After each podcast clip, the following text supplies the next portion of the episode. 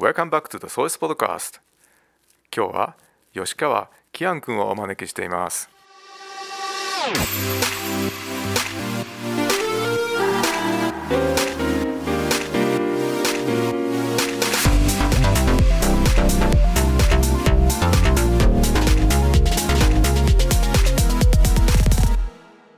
こんにちは。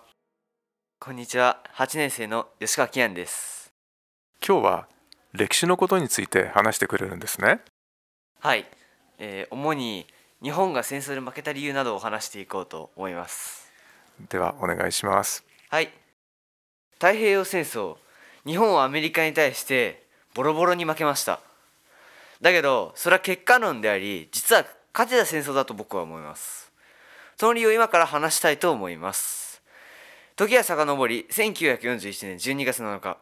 この日日本海軍は真珠湾攻撃を成功させアメリカの太平洋艦隊を壊滅させました。その後正論沖海戦や三号機海戦の2つの海戦でも両方で敵の空母を2隻ずつ沈め大戦果を上げていました。そして真珠湾攻撃から7ヶ月後太平洋戦争のターニングポイントと言われるミッドウェー海戦が勃発します。この戦争を話す前に知ってもらいたいことがありましてそれはこの戦いに勝っていればおそらく日本がこの太平洋戦争で負けることはなかったでしょう。ではなぜ負けてしまったのか。理由は3つあります。1つ目は暗号伝聞っていうものを解読されていたからです。これはちょっと知ってる方多いと思いますけどね。日本軍は自分たちのか他の場所にいる艦隊に伝聞を発信する時敵の艦隊にその意図を探られないためにわざと暗号にして送りました。だけど日本は考えていなかったんです。もしアメリカに日本語ができるすごいアメリカ人もしくは日本人がいたらどうなると思いますか？そうそれを想定していなくなんと暗号は解読されてしまいました。そしてアメリカ軍に次の狙いはミッドウェーだということがバレミッドウェーに大量の航空艦隊を置かれてもう絶望的な状況です。2つ目はもたもたしすぎたことです。ミッドウェー島を攻撃するとき日本軍はまず敵艦隊を潰そうと思って、えー航空機に魚雷を装備させました。だけど敵艦隊がなかなか見つからず結局ミッドウェー島の航空地などを爆撃しようと爆弾に変えました。ですがその爆弾の乾燥作業が終わりそうな時日本軍にアメリカ艦隊を発見したという方が届きます。ここで上の命令や爆弾をつけた飛行機を発進させず代わりにまた魚雷を積むようにお願いしました。艦内では大混乱です。最初に魚雷を詰めで次に爆弾を詰めで最後にまた魚雷を詰めと言われたものでしたから大混乱に陥りそうやってもたもたしているところにアメリカ軍の飛行機航空機が来襲空母3隻が使用不可に追い込まれました。1隻は残ったんですよ。4隻あったけど。でもなぜかその1隻も勝ち目ないのに撤退させずあの意味もないのに攻撃をさせ続けます。その結果その一隻も沈みミッドウェー海戦は大敗北に終わりました。そして3つ目の理由です。戦闘に来るはずの艦艇がまずまず来なかったという事件が発生します。この来なかった艦艇というのが日本軍の多分象徴といえるあの戦艦大和です。戦艦大和は当時日本を出発してミッドウェーに来ようとしている最中霧に遭いました。だけどそのままその元の進路をまっすぐ進んでいりゃミッドウェーにはつけるのになぜか反転。そして方角が自分たちが向かっている方向合ってると思い羅針盤もしくは方位磁石も見ずにミッドウェーとは逆のところを進んでいました。そして気づいた頃に急いでテンダーそしてミッドウェーとの援護に向かおうとしましたが時すでに遅し。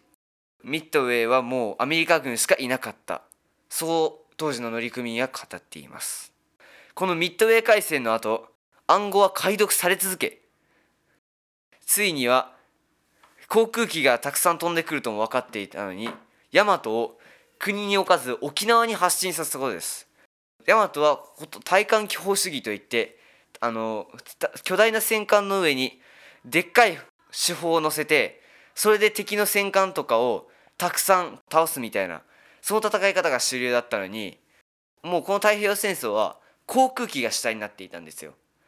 だからもちろん沖縄を攻撃しようとすると航空機が近寄ってき魚雷とか撃たれたり爆弾を落とされたり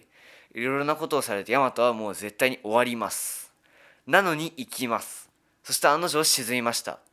特攻回転っていう人間魚雷使ったりもしくは航空機で敵の戦艦とか空母に直接突っ込むなどそういう特攻作戦もありましたが特攻作戦最初の方はうまくいったいっていたんですけど後々からあのあまり訓練していない人たちが乗るようになったら命中率がめちゃくちゃ落ちて結局終戦には戦死者を増やすだけ。そんな感じの特攻隊になっていきました。これで僕の説明は終わりたいと思います。キアン君は歴史がすごく好きですよね。まず僕あの軍艦とか SF ものが結構好きで、あそっからいろいろ調べていくうちに、その戦いの経緯とかもはっきりしてきて、じゃあなぜこのような兵器を作れたのだろうと。他の産業革命の歴史とか調べていくうちに、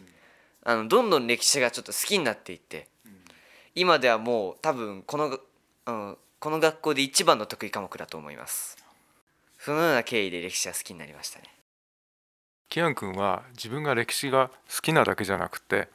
友達も歴史が好きになるようにいろいろ手伝っているよね。多分歴史がみんな嫌いだと思うのはあのーまず覚えるのが苦手だと思うんですよ。覚えるのが嫌いって人が多いと思うから僕的にはそう楽しく覚えられるようにしたいんですよね。人間楽しいことだとどんどん集中しちゃいますからそうそうしたいんですけどね。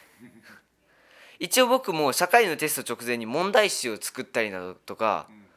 一応学年のテストのためには頑張って貢献しようとししています。だけど現状社会の平均点は割と低い方です。歴史の中では。合わせての平均点は4教科いやまあ5教科の中でも割と低い方ではあります。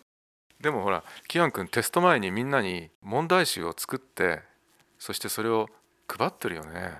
配ってるというか基本は Google ドキュメントまあ配ってるようなものですね一応ほとんど自分のためでもありますけどせっかく作ったんだからみんなにも共有したいなって思って問題集を作るようになりました。感謝されることは、はい、それには僕もちょっと嬉しいです。キアン君はこれからも歴史の勉強を自主的に進めていくのかな？はい。どんなふうにこれから勉強を進めていきますか？まずはそのいろいろ本本が一番効果的だと思うんですよね歴史は。だけど本の種類にもよってその専門知識などベラベラと述べている本ではなくちょっと面白く初心者とかにも分かりやすくさ解説してる本とかそういうものがたくさんあるのでそういうものを読んだりあわよくばその上級者向けの本とかそうやって読んでいきたいと思います。えまあ歴史の授業自体はもう8年生で終わっちゃうんですけど多分高校でもやるので歴史はまだ勉強ししたいと思います僕は。ではねこれを聞いてる人におすすめの歴史の本はありますか？はいありますね。えーっと僕があの歴史をその小学校の頃にそのがんなんかそのやっぱり歴史が知りたいなと思った時に買った本がちょっと恥ずかしいんですけど歴史の漫画みたいなものでそれが東大の教授が作った漫画でしたんですよ。別巻とその本冊を合わせて全部で18巻からなっていて。そうまず漫画とか以外にもその年表とかもしくは Q&A そして当時の写真とか詳しく載っているのでとてもおすすめできます。ではその本に出会ったことで歴史好きのキアン君が生まれたってことですね。そんな感じですね。今日はありがとうございました。はいありがとうございました。See you next time